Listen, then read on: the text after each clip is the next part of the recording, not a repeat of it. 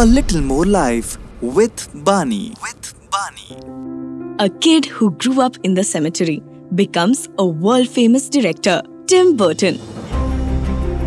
Timothy Walter Burton is an American filmmaker and artist known for his films like Sleepy Hollow, Corpse Bride, Sweeney Todd, Batman, Charlie and the Chocolate Factory, and many more. He is known for his gothic fantasy and horror films.